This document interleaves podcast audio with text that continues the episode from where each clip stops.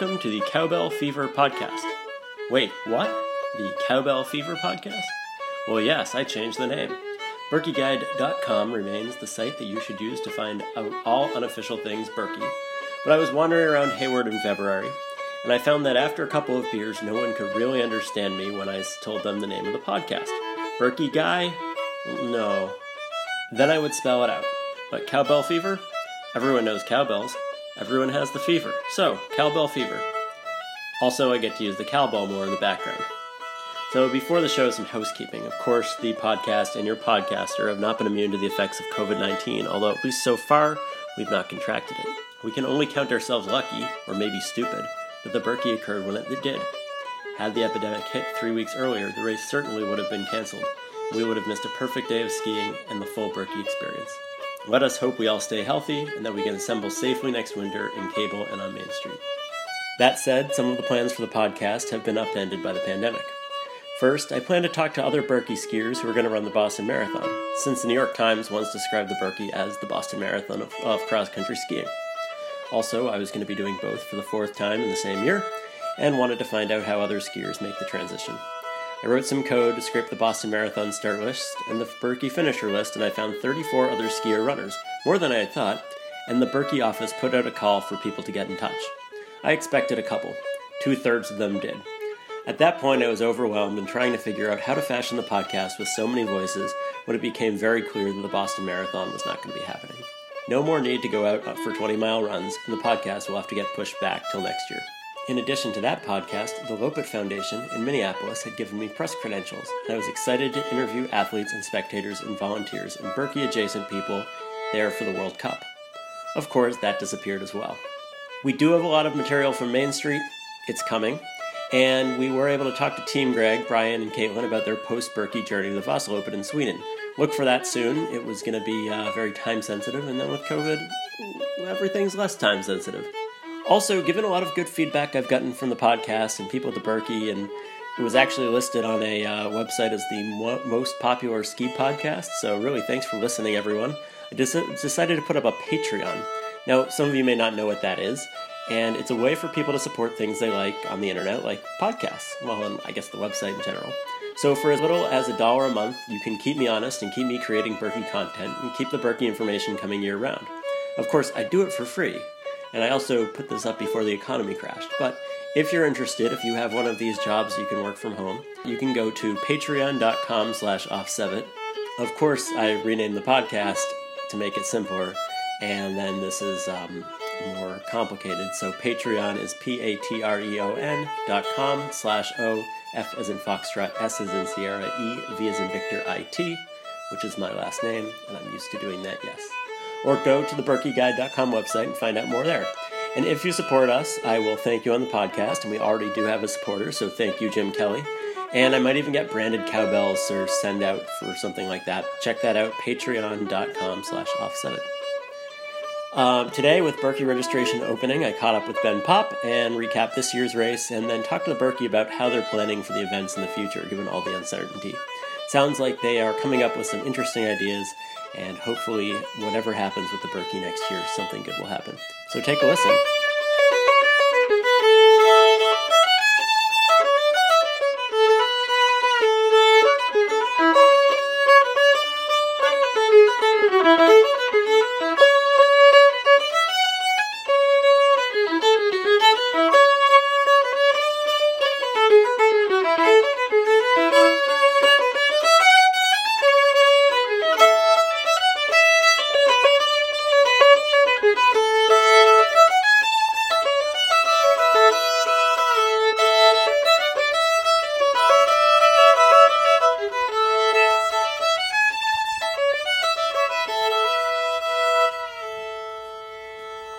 Thanks, Ben, for coming on. Um, it's obviously we're in pretty different situations. I'm getting a view of the uh, Popp living room. Brown ground outside. I guess we're in April and the snow's gone out. So Birkie Trail's mostly melted off by now. Uh, you can still ski up at Telemark or the Birkie Start area on the man-made loops or the, the artificial snow loops, as well as some uh, some areas north of Timber Trail.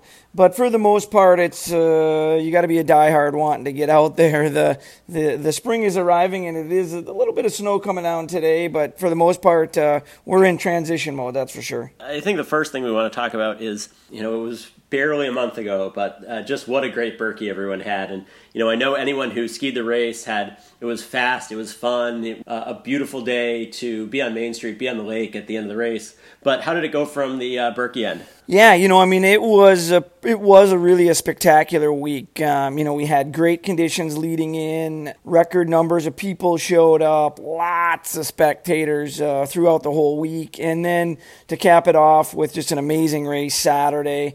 Uh, record speed for the women. The men could have and likely would have had a record time as well, but they started to have a little gamesmanship involved. But uh, honestly, uh, a lot of feedback of people had a great experience. I think the staff felt really good about the product uh, that we were able to put together, and I think the community as a whole had just lots of great feedback. Getting a chance to talk with the county board members and and law enforcement and the medical people, a lot of the housing folks. I just you know great weather, great conditions, and it ended up being uh, it was an awesome time, and uh, we were pretty darn happy at the end of it, and let's just say planning for Birkie 2021 immediately began the next day because the excitement level was awfully high. And you also had the Fat Bike Birkie event uh, a couple weeks later two weeks later, we had the Fat Bike Birkie, and you know, honestly, you know, looking back now, obviously we're really fortunate to get Birkie 20 in, but not to mention Fat Bike Birkie 20, which was uh, you know March 7th. I mean, really, in honesty, at that point,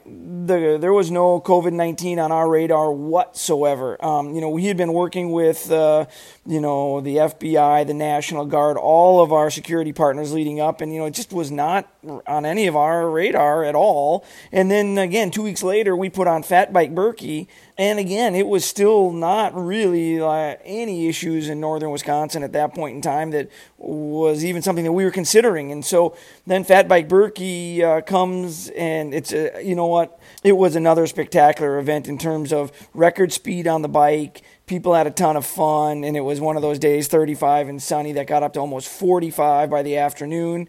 And uh, we started the race a little early just to keep it that fast. And people made it in two hours before the last cutoff. The very last person made it in two hours ahead of cutoff. That's how nice it was. And so we were lucky with just a great winter of events. And uh, you know we had shipped our uh, some of our grooming staff. We're, we're, headed down to Minneapolis to help uh, with the World Cup, um, and the rest of us were going to be heading down there then later that week.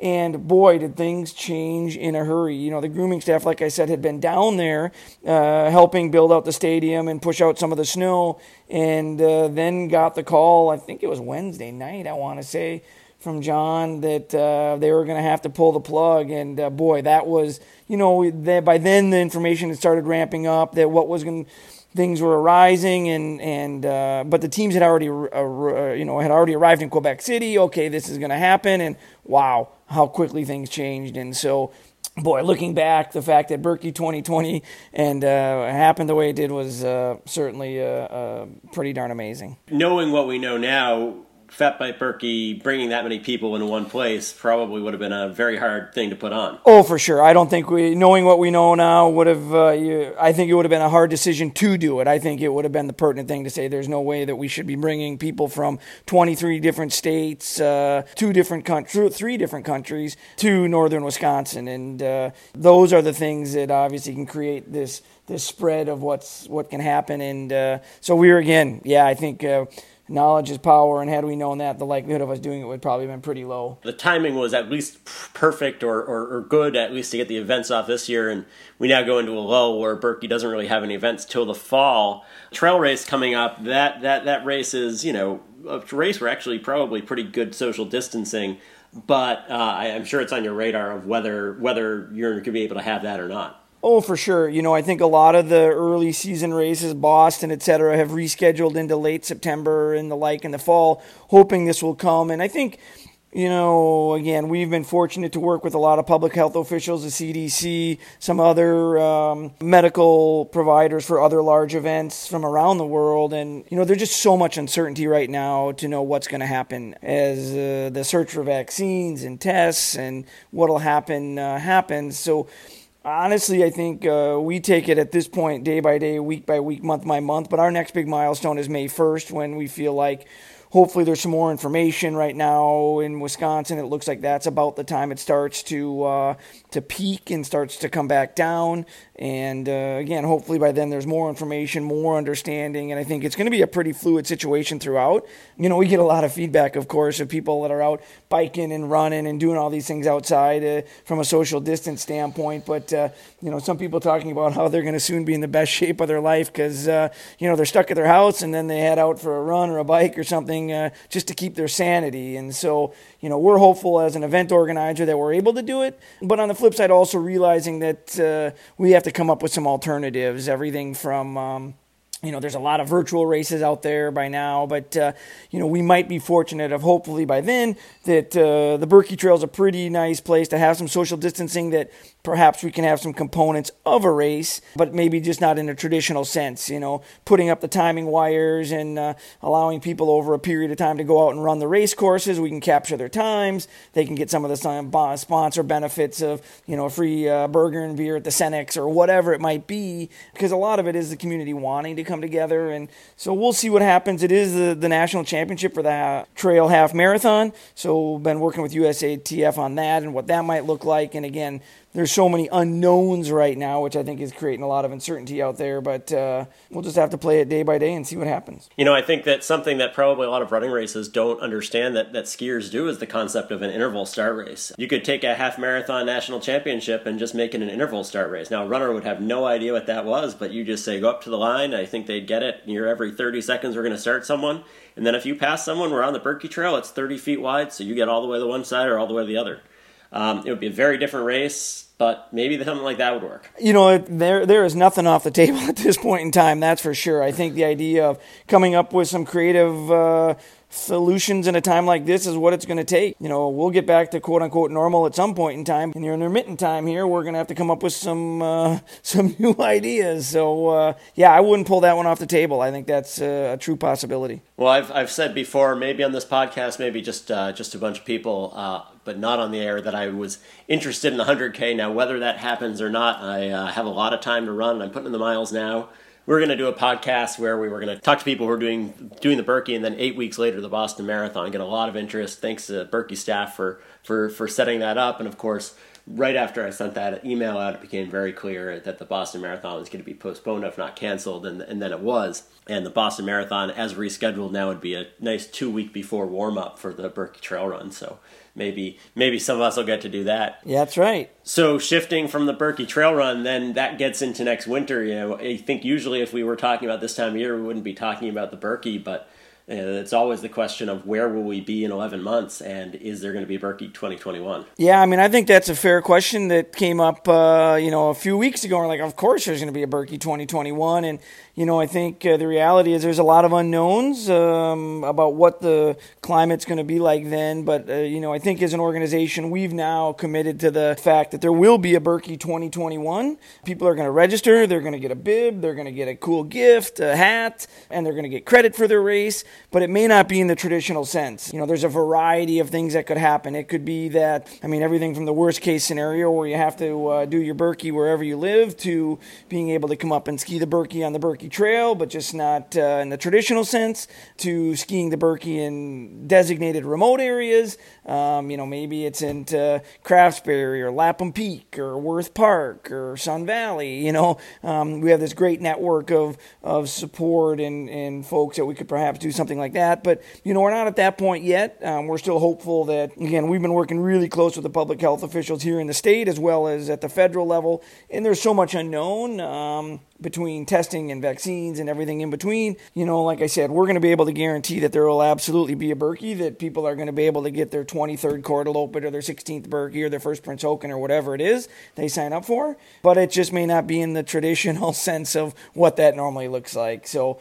it's, uh, you know, uh, a time where we think health and activity is more important than ever. And we're going to be there to try and uh, create some sense of normalcy in people's outdoor active lifestyle and see where that brings us as uh, the road of life takes us. It's funny you used the word climate a few minutes ago to describe sort of what, what we would be looking at then. And I think if you'd said that a month ago, we'd say, well, you don't you don't think like you can you can tell what the weather's going to be, but uh, we're sort of looking at this as as sort of with the well, is the snow going to melt? Are we going to have a good base? But um, all sorts of other factors. So it's it's good to hear that we're going to do something. And I think the, the nice thing is that a lot of people are learning flexibility. The logistics of holding an event like the Birkie is one thing, but holding it, holding that this size of event in, in a small town uh, with only so many resources makes it even more tricky. Yeah, for sure. And the good news is, as we're sitting here, it started snowing outside. So see, that's a good sign. But uh, yeah, hoard some of that snow for next year. Yeah, exactly. Um, you know, I think that uh, that's exactly the case, and I think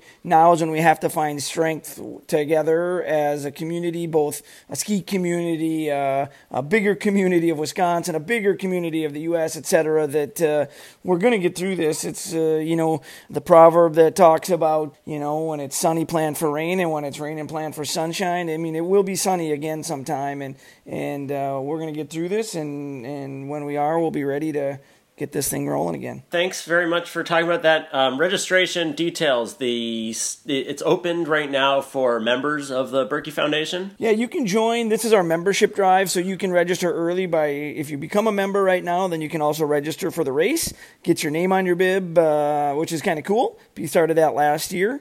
And so that's the first week here in April, and then I think that ends uh, on the seventh, one full week and then um, and then regular registration opens May 1st. One of the changes we did do this year, um, and we kind of pushed it over the edge with what's going on, is we got rid of uh, date price hikes. Felt like this was the time to do it in terms of um, you know, gosh, you got to register by this date for this price because it uh, you know this is the time when it's not right for everybody, whether you know there's financial hardships or uncertainties. So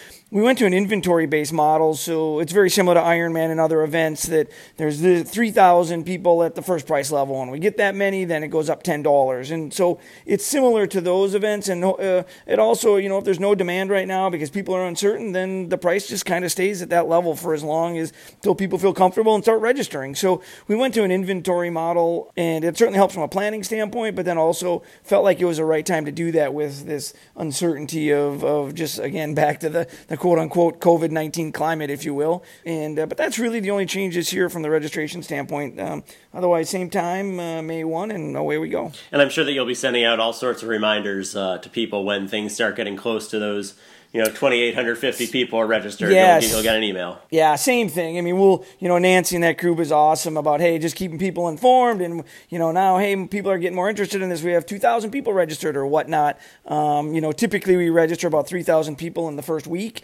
Um, again this year who knows? I mean it's just hard to say if people are comfortable with it they're ready they're excited or they're not. And knowing that you know birkie 2021 might be a you know a, tw- a 25 lap race at 2ks at elver park in madison Or it might be uh, just the usual Birkie. We don't know that right now, so we'll see how people respond to that, and uh, we'll just keep planning away up here in northern Wisconsin. All right. Well, thanks very much again, and uh, stay safe up there. Hope that all the Birkie staff and, and the whole region up there is doing well, and that everyone is uh, safe and healthy. And yeah, hope for the best, plan for the worst, and hopefully we will see you soon in northern Wisconsin. Uh, you got it. Thanks for having me.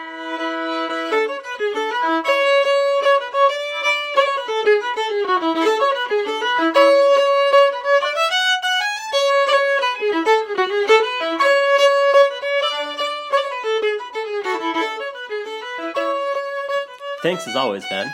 If you enjoyed our new theme music, you can thank my friend Catherine Carlson, who's Norwegian, from Wisconsin, and skied her first Kortelopet this year. She's also a fiddle player, obviously, so thanks, Catherine. And again, if you want to support the podcast, you can do so at patreon.com slash ofsevit.